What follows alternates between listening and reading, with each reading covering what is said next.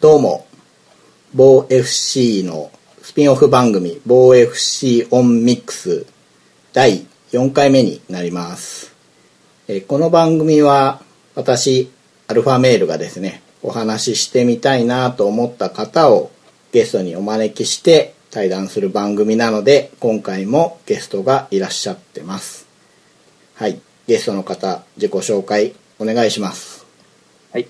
チャガチャガゲームズ、もしくは、えー渦巻きスイッチの純一と申します。よろしくお願いしまよろしす。くお願いします。お願いします。ありがとうございます。ありがとうございます。アルファメールさん。はい、はいアルファメールで。よろしくお願いしますはい、よろしくお願いします。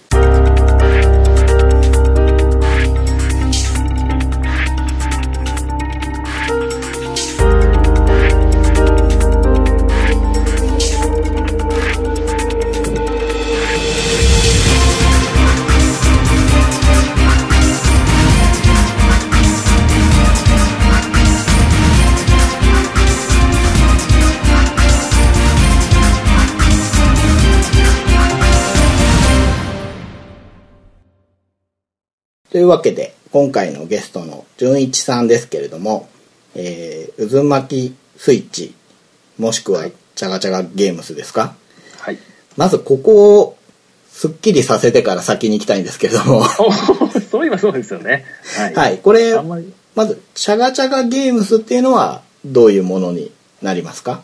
チャガチャガゲームズは、まあその福井でボードゲームやってる人間の中で、はい。ゲーム作りたいよってうん。言った人がいたんですよね。まあ、はい川口さんがはいお気に入りなんですけど、そこに、まあ何人かが入ってきて、はい。みんなで作ろうって言った時に作られたメンバーの箱というか、まあ、グループ名、なん、なんなんだろうな、そのブランドではないんですね。うん。うん。で、単にメンバーの集まりに付けられた名前です。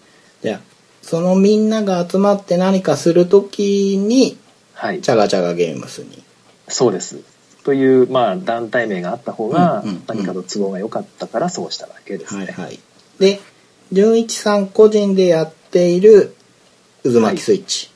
えっ、とね、サークル名のつもりはなくて、まあ、うんブランド名なんですね。なるほど。という、まあ、ただ、サークル名になるかもしれないっていうのは、うんうん。もともと川口さんは、あ川口さんが作られたんですよね。はいチャガチャガゲームズっていうのを。はいで、僕は、その、興味本位で入ってる部外者だったんですよ。最初は。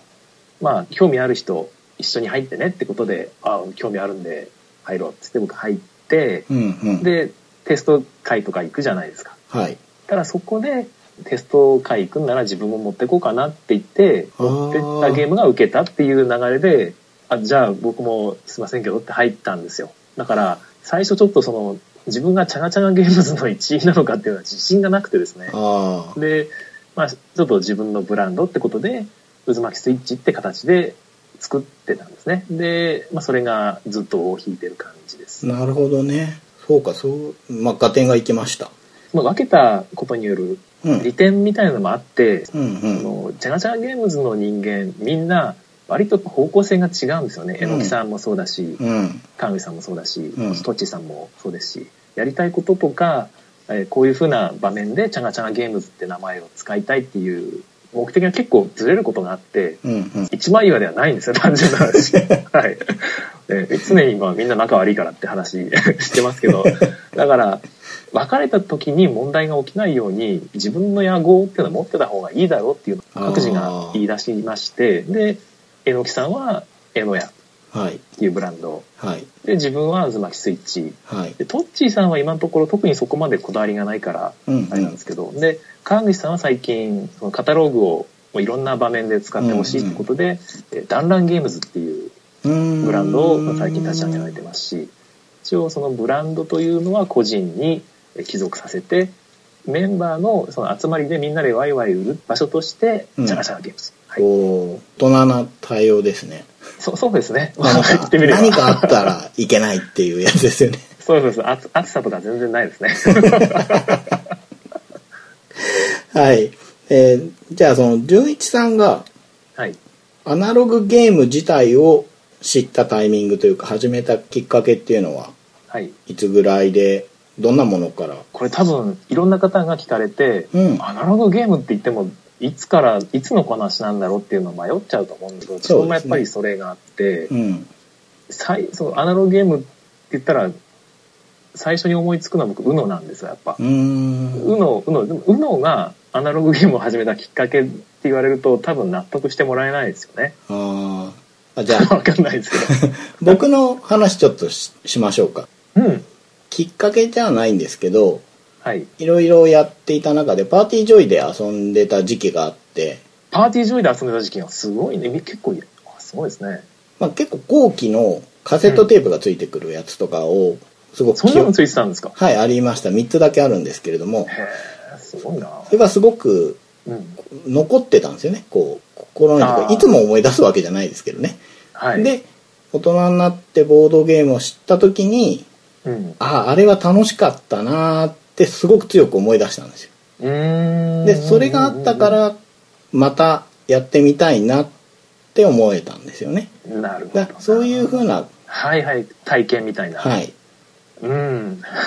あ、でも、あ、そうか。今それ聞いて思い出したのは、はい、ある特定の時期、多分 TRPG をやってた人、はい。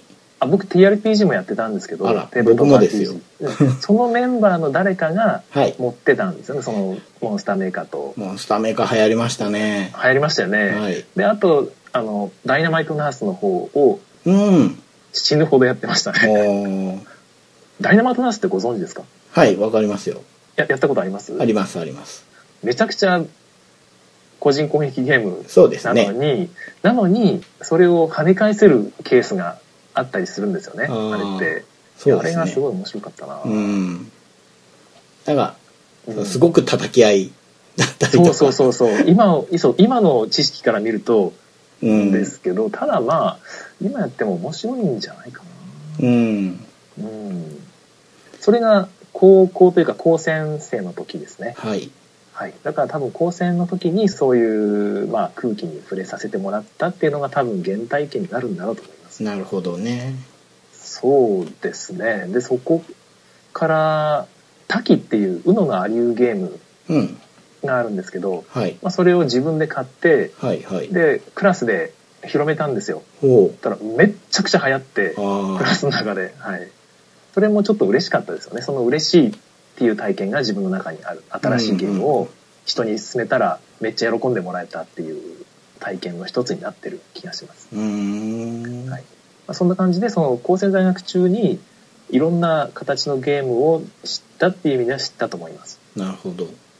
で、まあ、いわゆるドイツゲームだったり、はい。ユーロゲームにはい触れたのって、そうですよね。そうかそうか。で、高専卒業して社会人になって、その間は本当全く触れてないですね。あ完全に触れてなくて、えーっと、僕東京に方に就職したんですけども、あ、はい。その頃ね、本当は多分いっぱいゲーム会あったんでしょうね。僕全然知らなくて。うんで、福井に戻っはい。て、福井で何年か働いた間も、そうですね、今思い出してるんですけど、全然ないですね。で、ある時に、僕はあの、途中で起業をするんですけど、はい会社作って起業をして、えー地元の、まあまあ、とあるつてがあって、企業のアドバイスをしてくれって言われて行ったんですよ。ああ、なるほど。企業アドバイザーとして、ちょっとはい行ってくれって言った先はい。の方が、ものすごくボードゲームをいっぱい持ってるっていう。話を聞いてたんで、その時の自分の感覚は、人生ゲームですよね。あ 人生ゲームをなんかたくさん持ってるらしいですねっていう、そういう感じで聞いたんですよ。全くね、そこまで興味があるわけじゃなくてあ。、はい、はい。つかみ、会話のつかみで、はい。はい、でそこで、あるんですって見せてもらったのが、カルカソンヌとか、カタンとか、うん。ゴキブリポーカうん。ー、その辺のやつに触れさせてもらって、びっくりしたんですよ。衝撃ですよね。はい。その、人生ゲームかなっていう感じで、はい行くとはいはい、あまりに違いすぎて、そうですね。衝撃でしたよね。何が違うんでしょうね、一体。うーん、僕はパーティージョイうんを遊んでいたので、はいやっぱりゲームっていうと、すごろくの構造をしてるか、トランプそうかの2択しかなかったんですよ。すごろくか、そうですね。そうかそうか。すごろくじゃないカードゲームでもないし、うなんですごろくゲームだったんだ。僕はそれで驚きましたね。驚きましたね。そこですね。すごろくじゃないボードゲームがあるんだっていうのがうんうんショックでしたよね。それですぐその方づてにいろいろ遊ぶようになったんですか？そうです、そうです。そこを中心に、それが2009年頃です。あはい。で、そこからずっとやってるんで、僕まだ6年、7年とかそんなもんですよねあ。うんキャリア的には。キャリアっていうと、な なんだって話だけど。ああじゃあ、はい。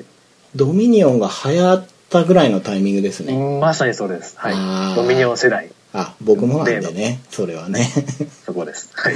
はいまああのタイミングは増えたタイミングですよね幸運な世代だったなと思いますね。うん、そこでユーロゲームドイツゲーム面白いなーってなっていろいろやっていってうん。じゃあ実際自分で作ろうっていうのはさっき話されたようにチャガチャガゲームズっていうものがあって行くなら何か持ってこうかなっていうのがあそうそう。それね、その、はいきっかけ、実際に作るきっかけというか、まあまあ別にあったんですわ、きっかけっていうのは。うんうんそれが東京ドイツゲームショウ。ほあれの第1回に僕応募しようと思ったんですよ。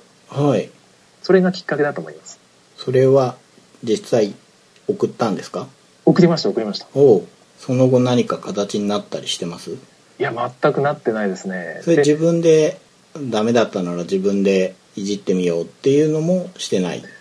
今のところ封印してますね。っていうのは、あの、あの第1回って、はい。レビュー過程をはい。動画で撮影して公開されてたんですよ。はい。今のはい残ってるから見れると思います。で僕の作品はシルクワームって言って、はい。あの蚕を育てて、まあ、シルクを作るっていうテイストのゲームだけどはい中身は麻雀の簡易版はあ。っていう感じだったんですね。ただボードがあってはい。一応ラウンドが進むにつれてテンション上がっていくような形にはしてあるんですけども、はい。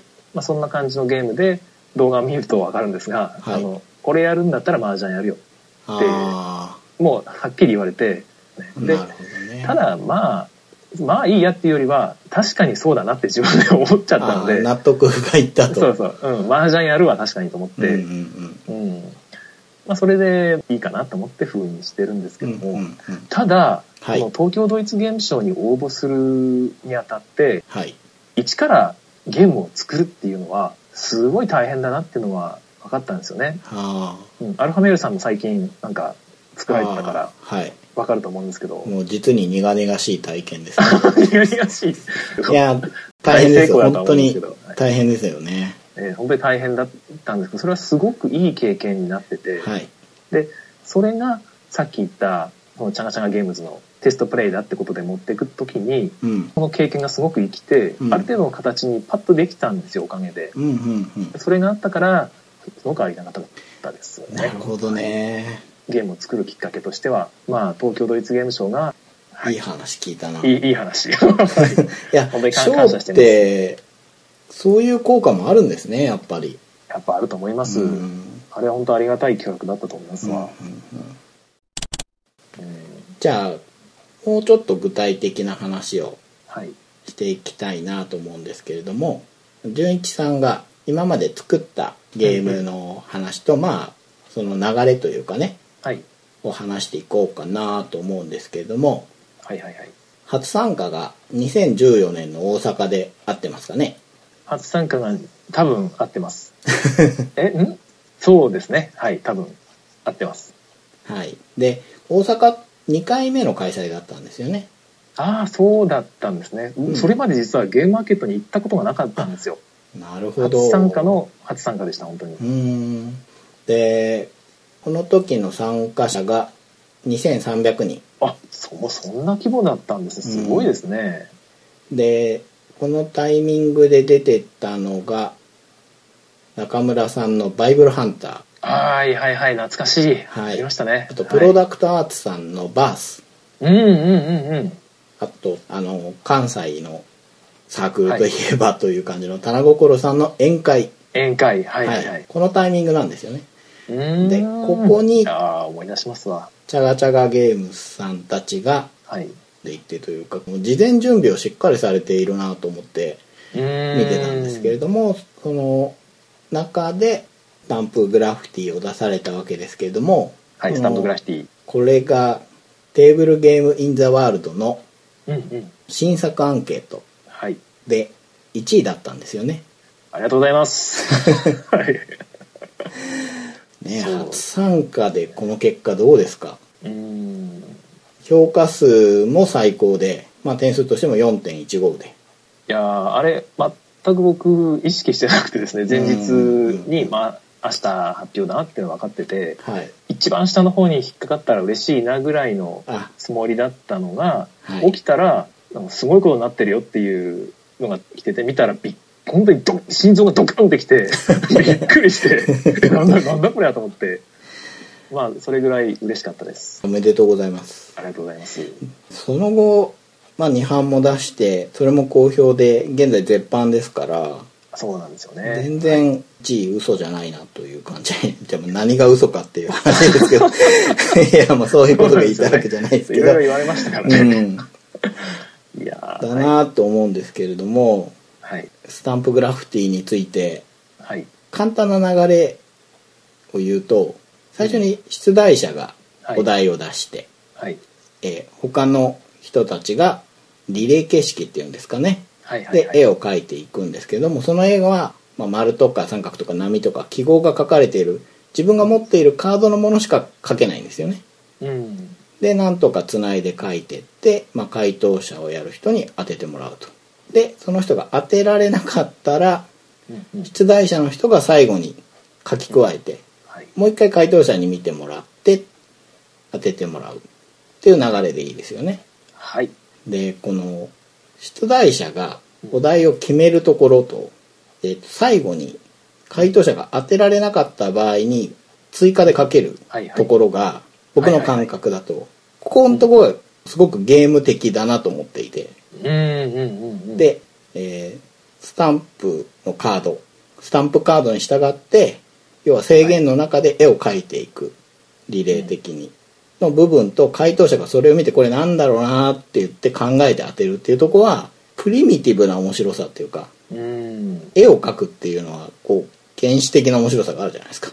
はいはいはい、で、それを見て推理っていうのも、まあ、プリミティブな部分かなと、個人的には思っていて、うん。そうじゃないところがゲーム的って僕が考えるのは、マネージメントっぽいっていうか、うんうんうんうん。この、このお題だったら、最初の回答で当てられなくて、自分が一筆最後入れられるんじゃないかなと思って僕はやるんですね。はい。自分のカードと照らし合わせて、はい。まあクリスマスツリーだったら自分が星を持ってれば、はいはい最後に一番上の星を書いたらきっと当ててもらえるに違いない。そういうお題を考えて、はいみ。たいなところがなんかマネージメントっぽくて、これゲームっぽいなと思ってますよ。うん、その、はい。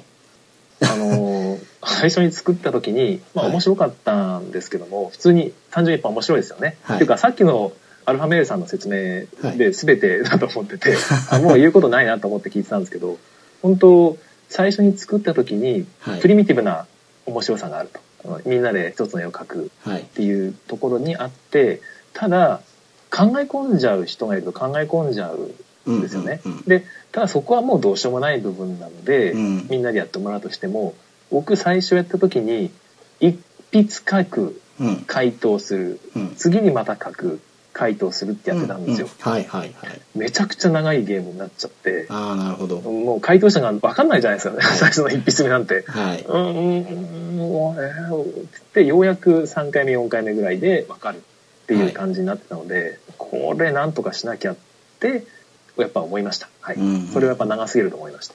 間間で回答するよりは全員で書いてっていう風になったんですね、テストの結果というか。でその時は、はい。そのその3人です。ね3人なり4人なりの絵描きは、はい。協力者じゃなかったんですよ。ほう。全員対戦で個別の対戦者だったんですわ。うんうん。あの最初に書いた人が当ててもらったらその人点数。次に書いた人がその時に当ててもらったらその人点数っていう。でそれもうどうしようもないと思ってたのでうーんとこれなんとかできないかなって思ってたらそこで北陸ボードゲームサークルの吉成さんうん。その方が協力で書かせてうん。出題した人を最後に書かせたらどうなのって話を出してくれて、うんうん。あもう聞いた瞬間あそれだと思って 採さ採用って言いました。ありがとうございますって。素晴らしかったですそれで全てが解決したといういや、そこが好きなんですよね。ああ、よかった。うん本当吉成さんに感謝ですね。本当に。僕も、あれがなかったら、このゲーム出してなかったじゃないかぐらいだったんですよ。本当それが入ったことで悩んでたところが解消されて、そうです、そうです。納得がいった長時間の問題が解決されたっていうのと、はいゲームとしてもやっぱ締まったんですよね。うん引き締まる、ギュッと。うんうん、そこがあったので、それが解決しない限りは、これ出しても自分が納得できねえなと思ったのがそこで解決したと。うんギリギリ、本当にギリギリのタイミングで入稿しました。うんで絵が苦手な人のことも解決しようとしてますよねこれああ、そうですね。はい、そうです、そうです。っていうのは、その、もともとチャガチャガゲームズのテストプレイ感に持っていこうと思ったんですけど、はいまあ、絵が苦手な人もやっぱりいるんですよね。はいはいで、その人たちに楽しんでもらうにはと考えたのも確かにありました。なるほどだそのスタンプカードに書かれてる図式でしか結局書かせてもらえないじゃないですか。うん。はいこう言い訳ができるというか。そうそうそう、そこです。だってないんだもんって、そうそう、そうなんですよ。それを狙って、あえて制限をつけて、変な絵しか描けないことにすれば、うん。別にね、誰も恥ずかしくないからいいんじゃないかなっていう。むしろね笑えるというか、そうそうそだし苦しい中でうまいことひらめいてやれれば、う。うん。みんなでおおってなれるっていうのそうもあっですね。てはい。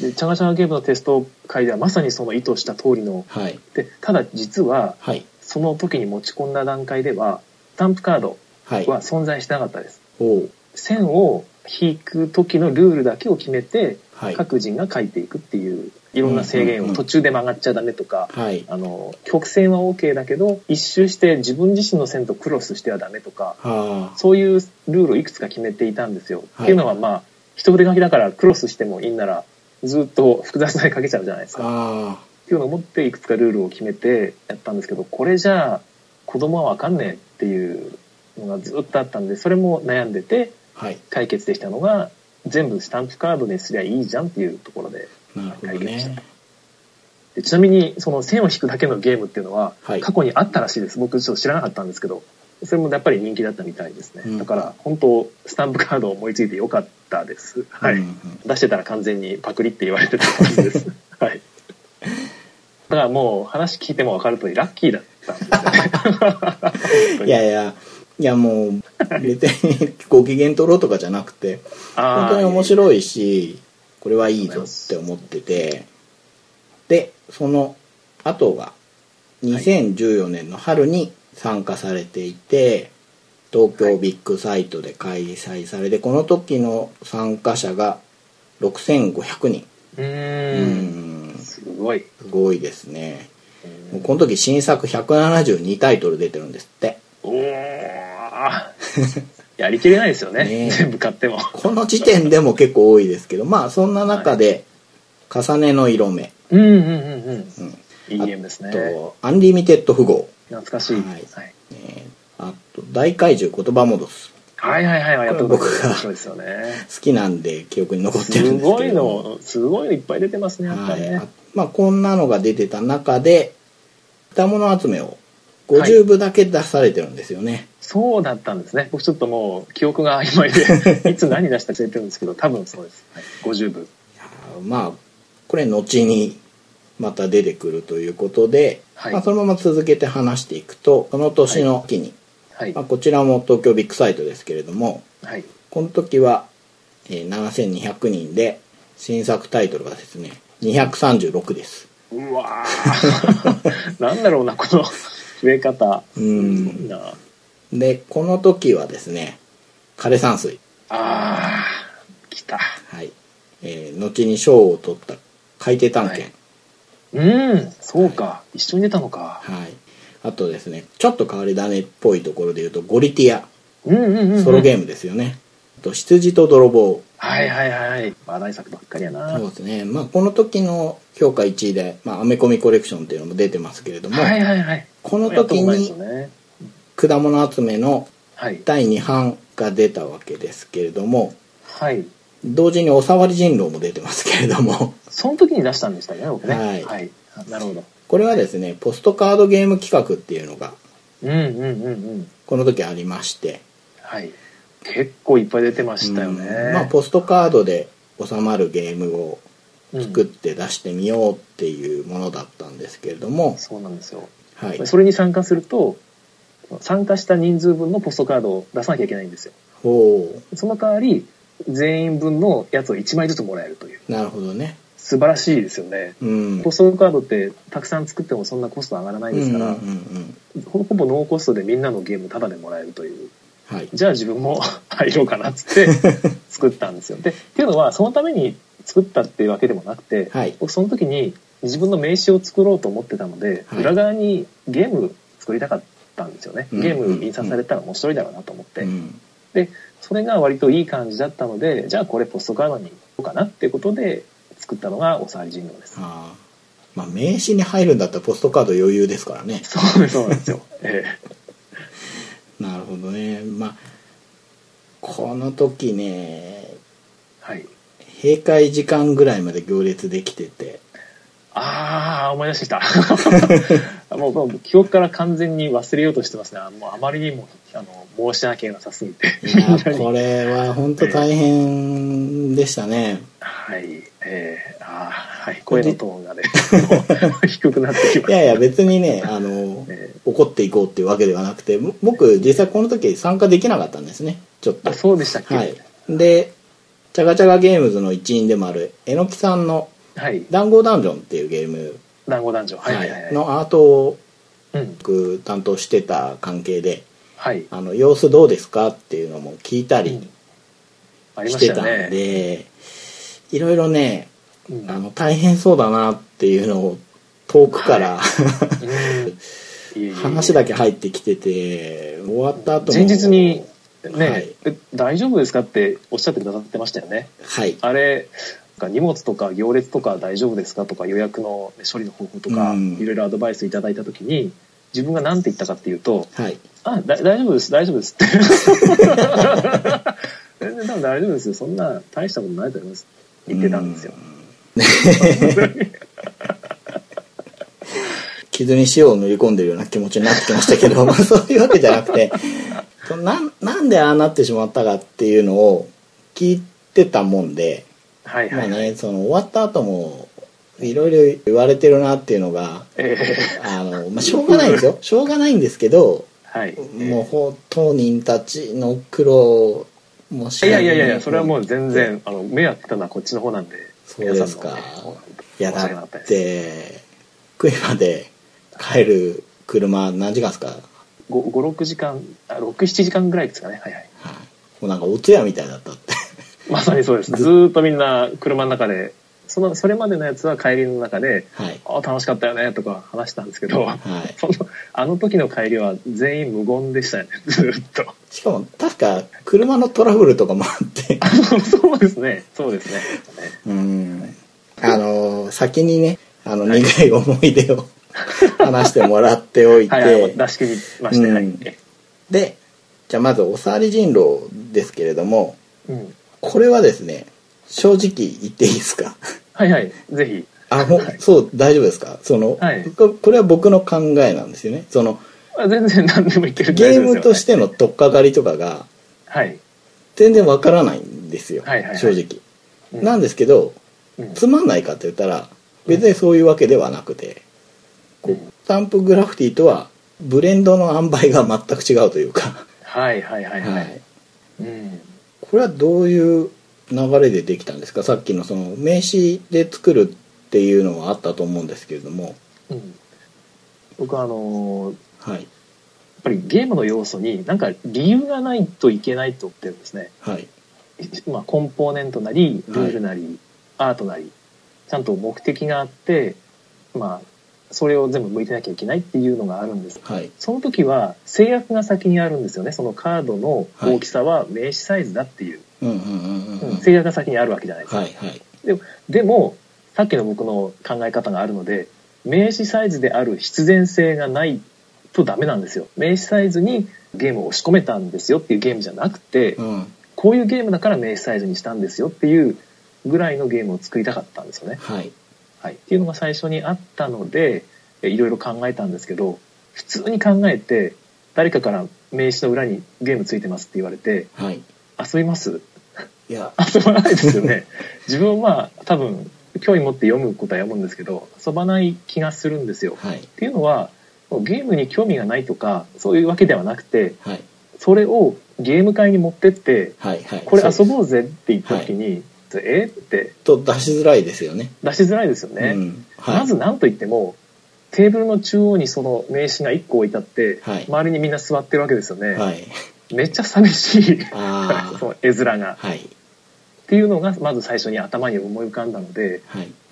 中央に寄ってもらう方がいいのかなと思ったんですよ。全員が身を乗り出してはい。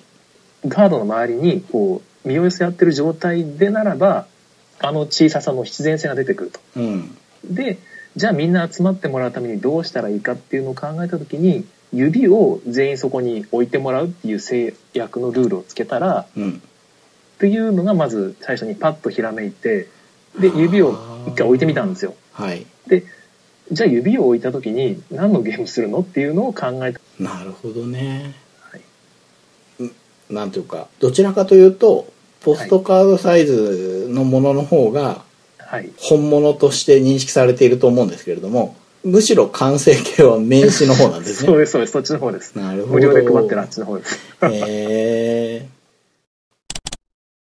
なるほど。で果物集めも出されていてはい。これが日本ボードゲーム大賞2015同人ゲーム部門3位なんでしょ？ん？ああそうそうですね。そうですそうです。そうですはい。はい。はい。選んでいただきました。はい。ね僕ははい。限定の50部の方を手に入れることができまして。はい。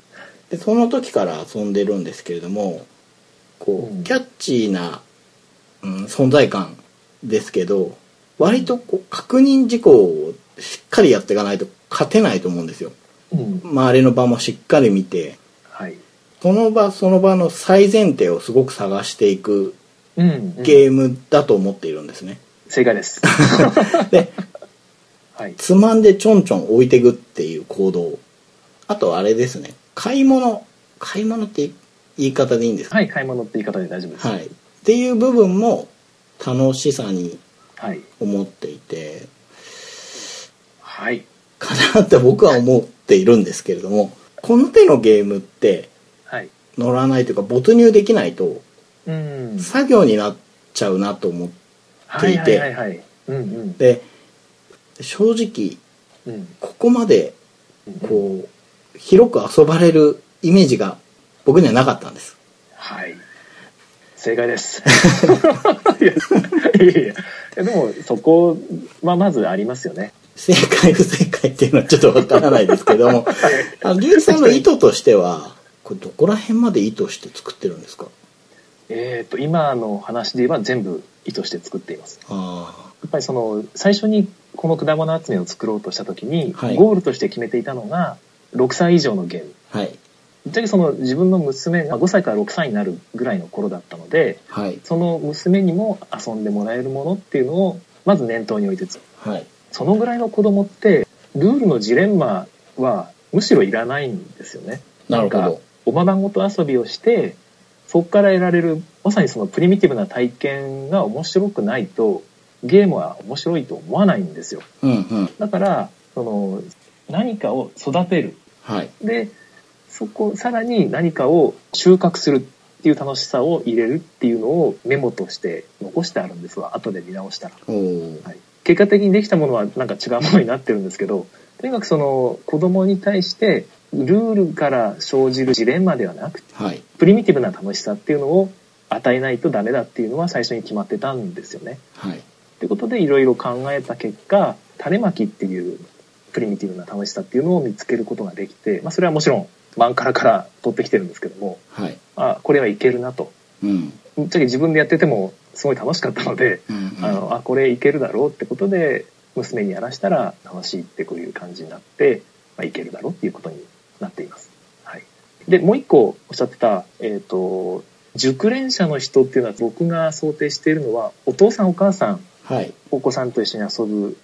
お父さんお母さんも楽しくないと多分ダメだと思っててうんうん。その方の中には多分あの思考力とか先読みとかやる、その辺のやっぱジレンマみたいなのを感じるものがないと、はい。面白くないと思うんじゃないかなって思ったんですよ。ゲーマーの方に多分買ってもらうので、現場で売るってことは。はい。なので、そこそこ先読み要素っていうのを入れてみました。ん。はい。あー目標として6歳。でも、購入する人はやっぱりお父さんお母さんっていうケースは、まあ普通に考えればそこですもんね。はい。6歳ゲーってなってますけど、あのルールブック6歳には出ないですからね。はい、そうですやっぱりね。、なんかドイツゲームとかもそうらしいですね。うんあれは別に6歳以上、3歳以上ってなってるけど、お父さんお母さんがルールを読んで教えるっていうのを前提に作られてるみたい。なるほどね。はい。はい。もう一つ特徴的だなって思っているのが、ゲームマーケットで果物集めって、はいなん。かそ類似品が全然ないというか、ああ、はいはいはいはい。それが、はい。まあ、マンカラといえばそうなんでしょうけど、はい。おそらく、そのゲームマーケットっていう意識でやられると、うんんって、ちょっと異質なのは確かにありますよね。なんですかね、ジャンルって一言で言いづらいというか、あ、でも、ジャンルで言ったらパズルだと思います。ああ、うん、で、まあ、それは最近気づいたんですけど、自分でも。あれ、こあれジャンルなんだろうって、パズル、パズルだなっていうのは最近気づいたんですけど、そうですよね。ですよね。はい。そうか。今言われてすごくすっきりしましたね。はい。はい。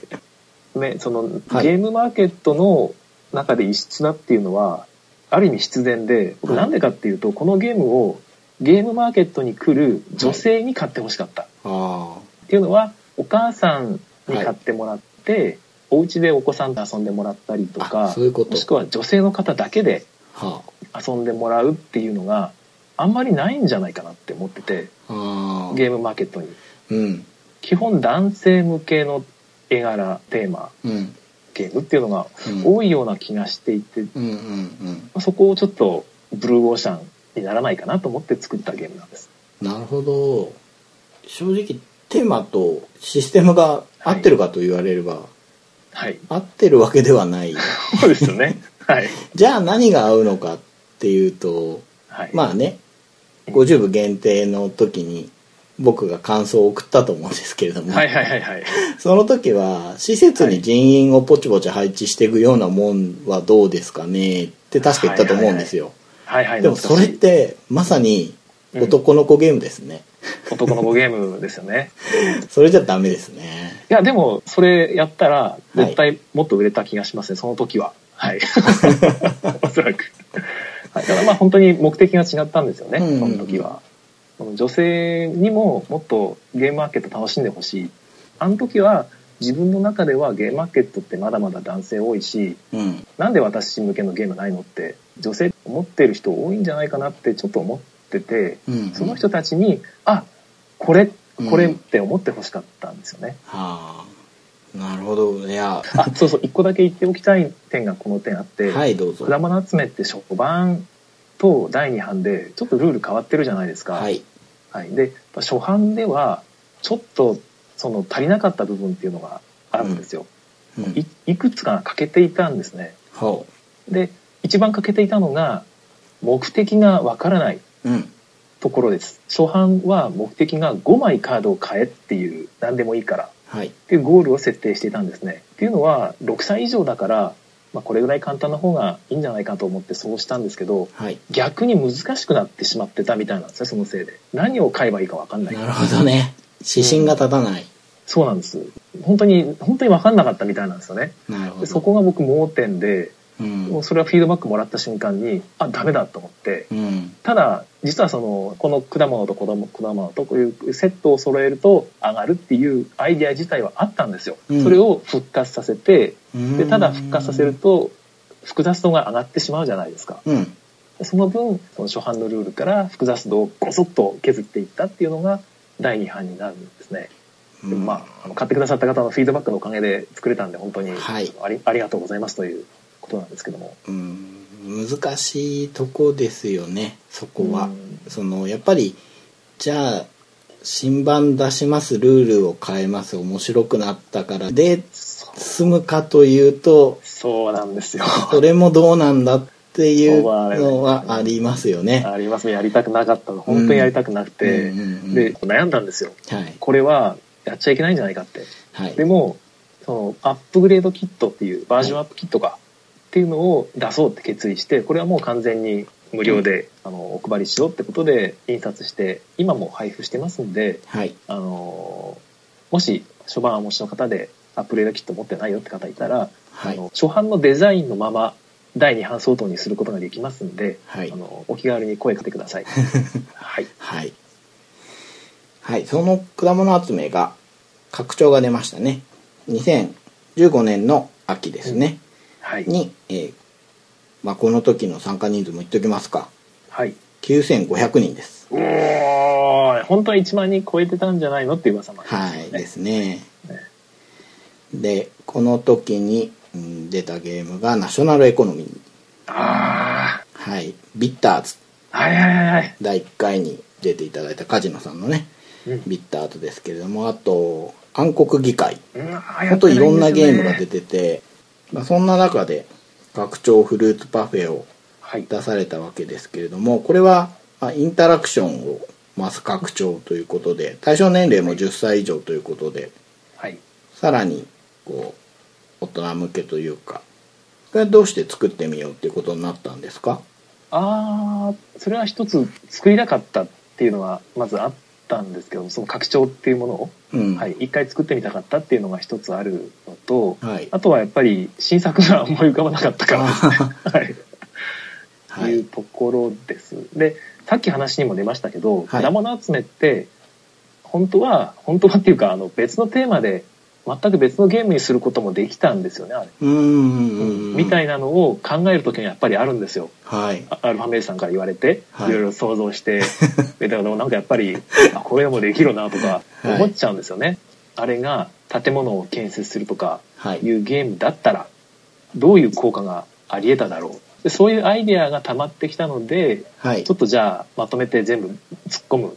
で、お客さんがするときに、あこの要素とこの要素だけ入れたら面白いんだねっていう、うん。ちょっとしたゲームデザイナー的な気分を味わえるような何何かうんものを作りたいなって思って、は割とシステムをいじっちゃう系のものが多いので、多い、まあほぼそうなんで、うん。何に近いんだろうな。ドミニオンに近い気がしますね。なるほどなるほど。はいそうですね。多分思想はドミニオンです。ああいうものがあるといいなっていう感じですね。うんうんうん何種類もある中から今回はこの2つはい。でチョイスして遊んだら、あこんな遊び心地になるんだっそんな感じですていうところをはい楽しんでもらいたいってそういう感じで。すかね。はい。ただまあ、はい。この絶対これがないと面白くないとか、うんうんうんあとはぜひこれおすすめだから、はい。拡張入れてやってよっていうほどのものではないんです。こう言うと逆にあれってなるかもしれないんですけども、あの、そうではなくて、はい。まあゲーマーの方ですよね。うん。そういう方にあの買ってもらったらいいなと思って作ったものなので、そんなに売れないと思ったんですよ。はい。でも割と売れてしまったので、うん。すごく心配ではあります。こんな果物集め、こんなに複雑回帰にしちゃって、逆に面白くなくなっちゃってんじゃんっていう人は絶対いるんですよ。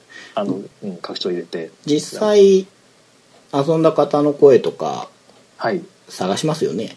あもう全部探してブックマークをしてるんですけど、ねわ割と好評で良かったです、本当。なるほど。ただ、あれ好評じゃない人はツイートしないはずなんで。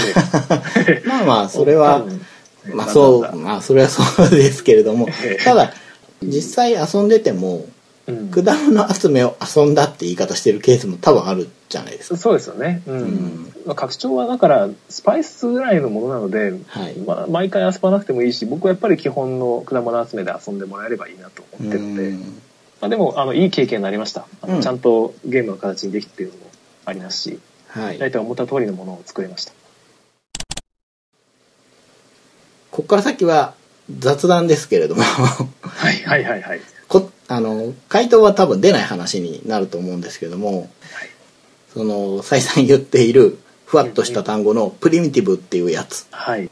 まあいろんな理由があってうん。最終的なルールってきっと決定していくんだろうなと思うんですけれども。そういう中でそのプリミティブな部分を重視してプリミティブな部分が引き立つようにこうしようみたいなのも考えたりするんですか？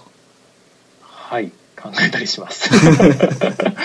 まあ、そうですね。あの、ゲーム作るときに、はいまさにそのプリミティブな部分っていうのをすごく大事にしています。うんっていうのは僕前に、えっ、と、ボードゲームデザイナーアドベントカレンダー、アイワーズゲームのカレーさんはいが企画されてるやつはいで、ボードゲームデザインに関する記事を、あの、クリスマスまでの間、毎日1個ずつ上げていくっていう企画の中で、1個記事を書いてるんですね。はいその中で、えーゲームっていうのは面白さを作り出すための装置だとうんいうふうな感じで結論付けてるんですね。結論を出してるんですね。はいで、面白さって、あまあそれすすごく広い、あの自分にとって都合のいい定義なんですけども、だからそれが別にみんなにもそう考えてほしいってわけじゃなくて、自分がゲームを作るときにそう考えるとすごく広くなるんですね。ああの定義が広いからはい。自由度が増すというかいう感じでその定義を今使ってるんですがあはい。面白さっていうのは感情じゃないですか。はい。で感情をどうするかっていう装置なんですよねゲームっていうのは。はい。感情をなんとか変化させる。はいはい。もしくは狙った通りのものを起こさせる。はい。装置がまあ僕はゲームだと思っていて。うんうんうんでその感情っていうのは面白さだ。うん。うんゲームに関して言えば。もしこれが美しいって感じるんであればはい。それはアートだと。ああうん。僕は定義したんですよ。はい。で感情っていうのはやっぱりプリミティブな部分うん。がやっぱりでかいですよね。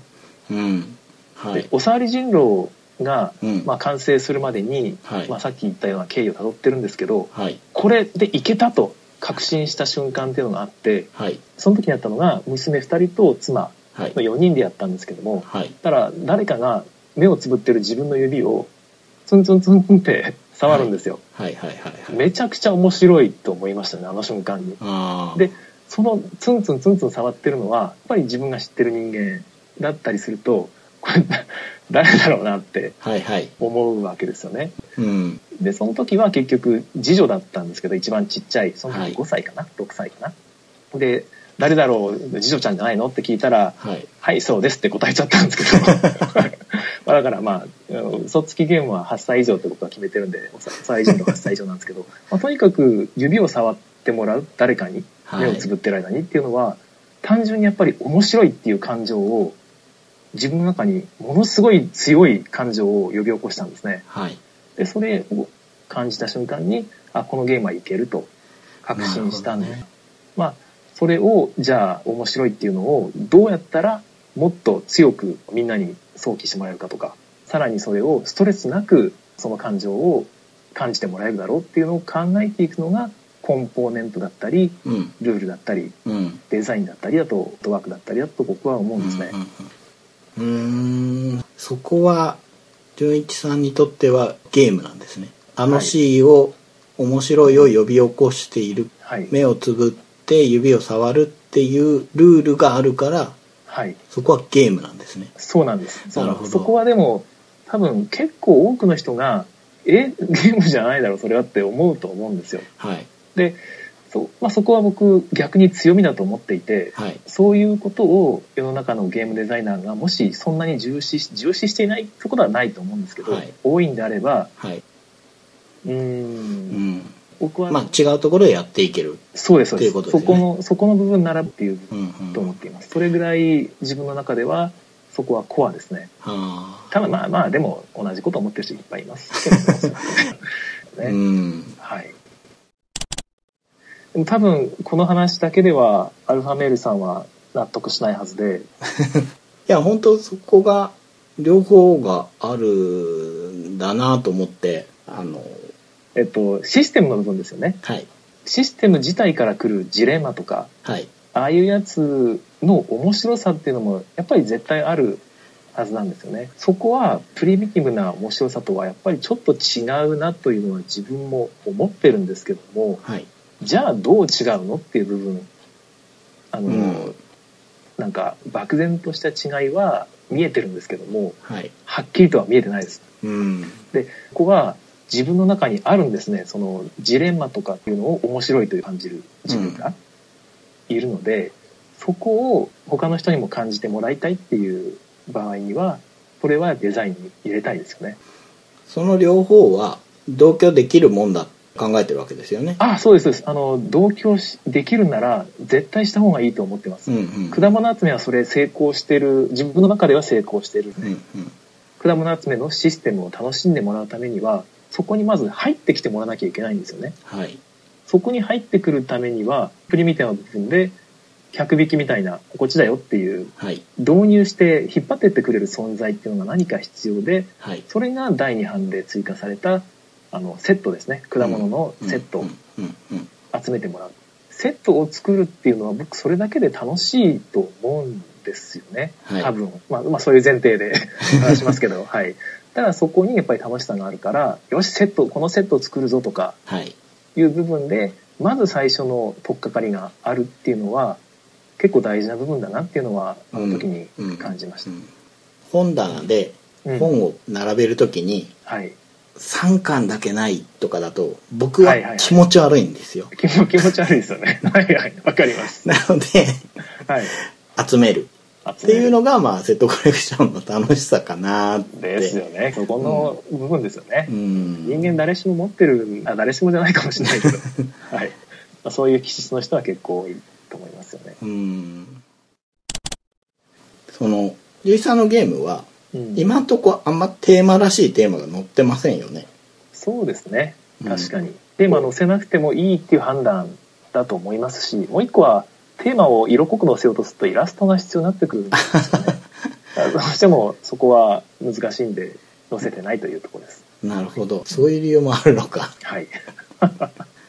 でもテーマを載せるっていうのはやっぱはり最初に言った目的がないとダメでテーマをなんで載せるのっていうところだと思うんですよねはいはい。テーマを載せることが面白さのその実現のために自分が今目的としてるある感情ですよね、うんある面白さを実現のために必須だと思うんであればうん。やっぱりそれは入れなきゃいけないと思います。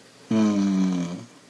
僕はテーマっていうのはうん、アートもそうかなと思っているんですけれども、はい、ルールの記憶の補助になるケースがあるなと思っていて、はいはいはいありますね。このキャラクターは他のキャラよりうん。長く動けます。なぜならエルフだからみたいなうね。まあ前提としてファンタジーを知らないとこれはもう全然ダメですけれども、はい、そういう理由付けをすることによってうん、ルールが頭に入る。はいはいはい。っていうのもあるかなとは思って。ありますあります。それ大事ですよね、うん。気持ちよくできますしそのさっき言った僕の話に無理やりつなげるんであれば、はい。面白さを阻害しないんですよね、うんうん。むしろ面白さに別の面白さも加えたりしてるのでうん。すごく大事なことだと思います。うん。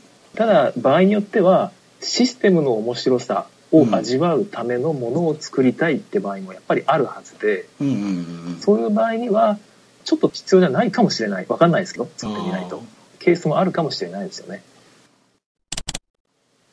最初に作ったスタンプグラフィティからはい。果物集めまでのはい。時間の中でうん。こういろいろ考え方って変わってきましたか？うーん。そうですね。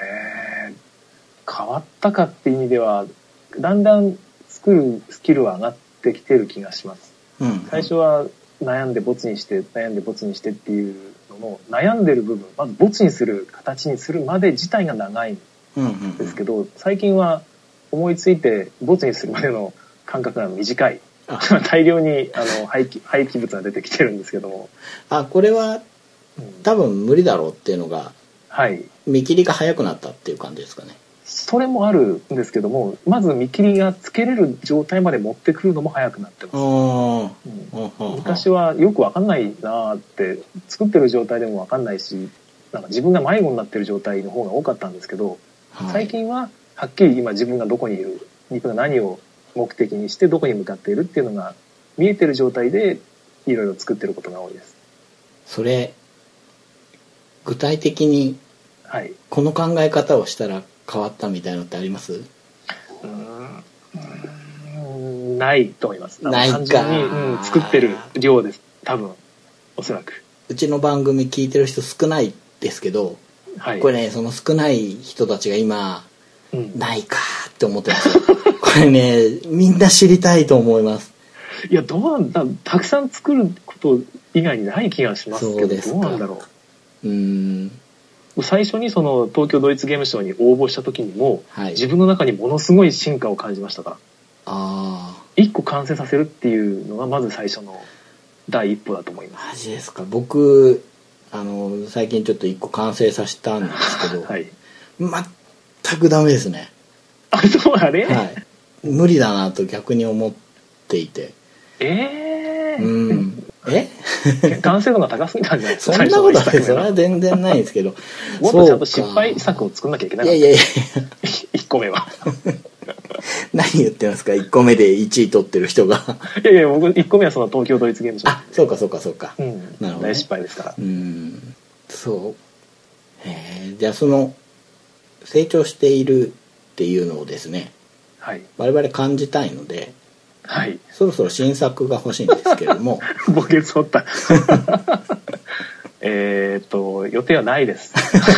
言ってしまうと。予定というのはつまり、ほぼ完成に近づいてて、はいはいはいこれ出しますよっていう予定のものはないあです。そこまで言ってるものがは、まずないね。だない。はい、残念ながら取り入れたらおおってなるんですけどただこういうのを作りたいっていういくつかのアイデアっていうのはあってはい。あこういうのを作りたいっていうのも僕アイデアの一つだと思ってるんですよね。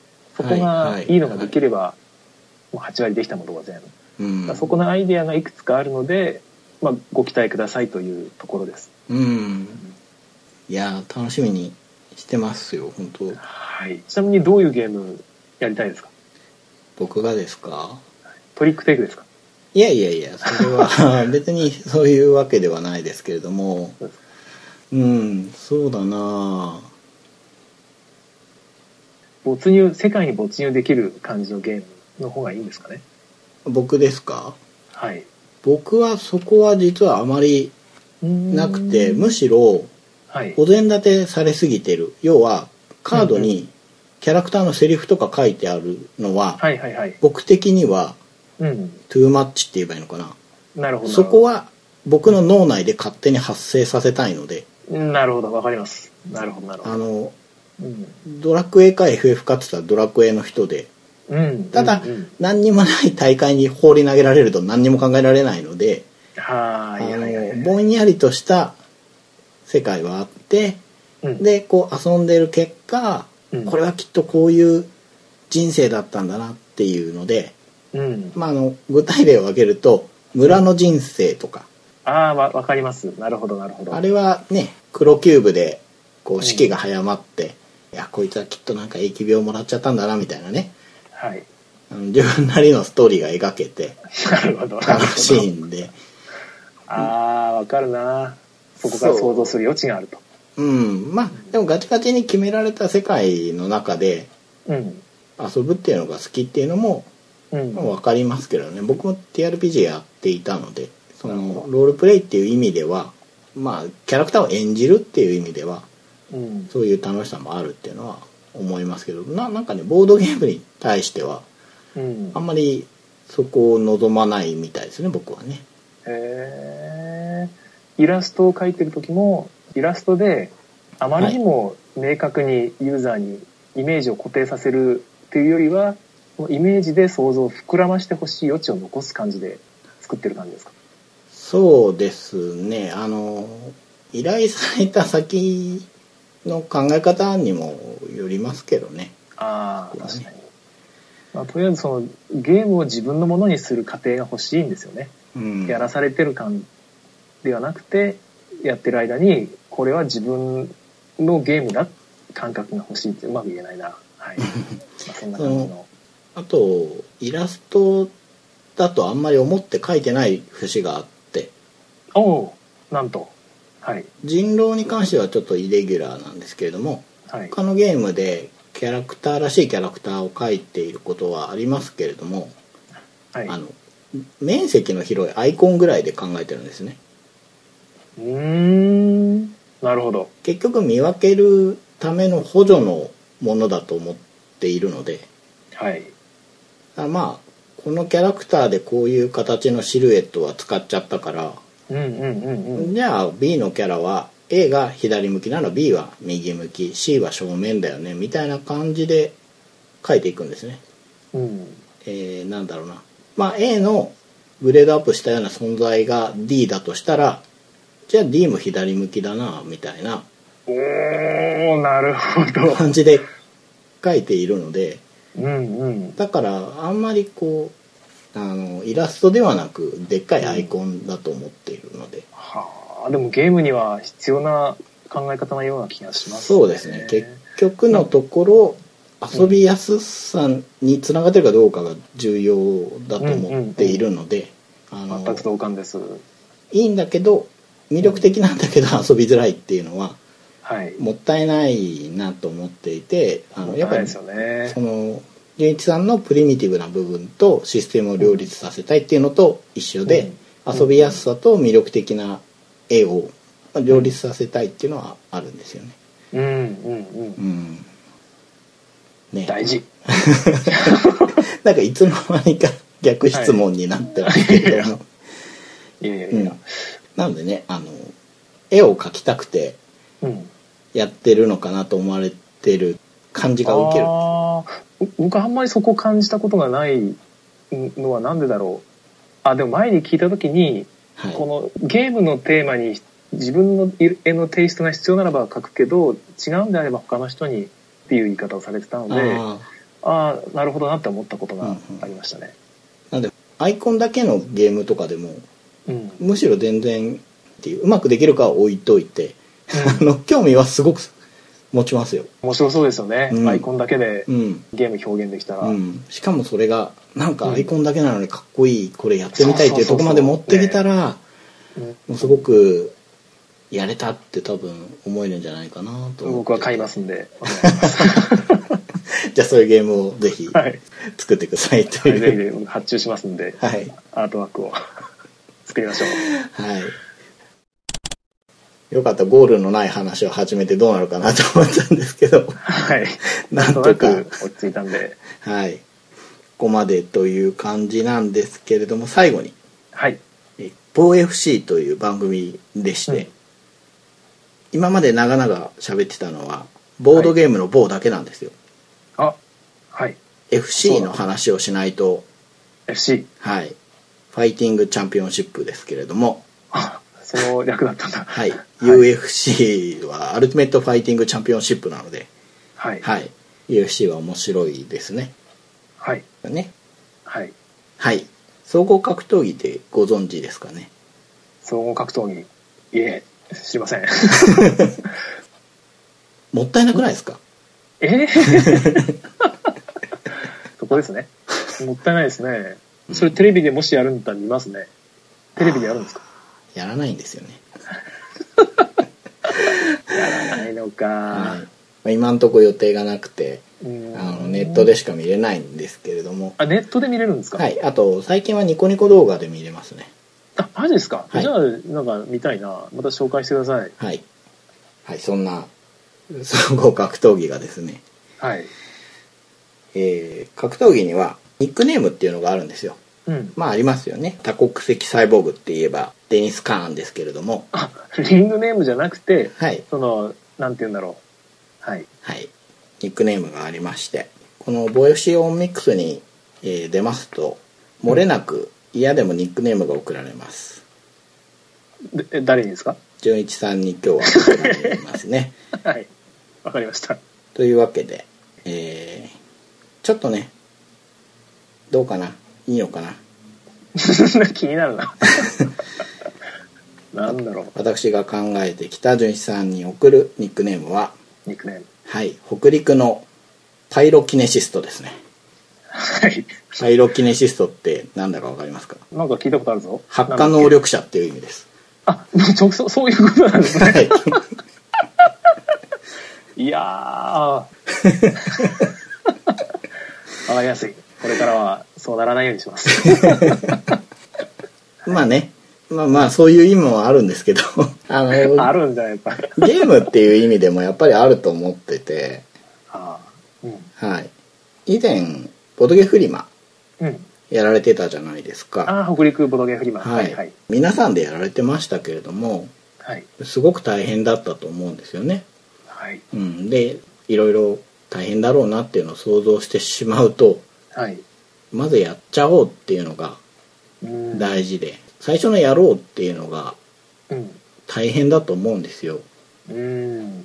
だったり今まで作ってきたものスタンプグラフィティにしろ果物集めにしろおさわり人狼にしろはいち。ゃんとはいはいはいあのはい。炎上って意味じゃないですよはいはい。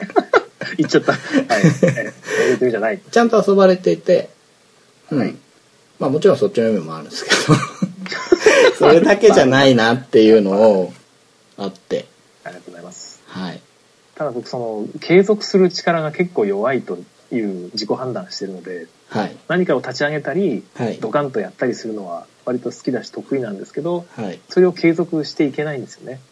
毎回全エネルギーを全てつぎ込んでしまうので、でももう一回でいいってなっちゃうんですよね。あそれが、まあボードゲームの場合は次の作品言ったら全く違うものですから、ーうん興味も湧くし、またエネルギー湧くんですけど、はい再販をするっていうのはなかなか自分には新作がないから仕方なくやってますけど、はい、新作作りたいですね。じゃあ割とこのニックネーム外れてないですね、バッチリです。火をつけたい。また新しいところに火をつけたい。いや、あの、炎上って意味ではなくてですね。はいあの本当あのゲームの方で気ぃつけてもらえたらなとはい、わかりました。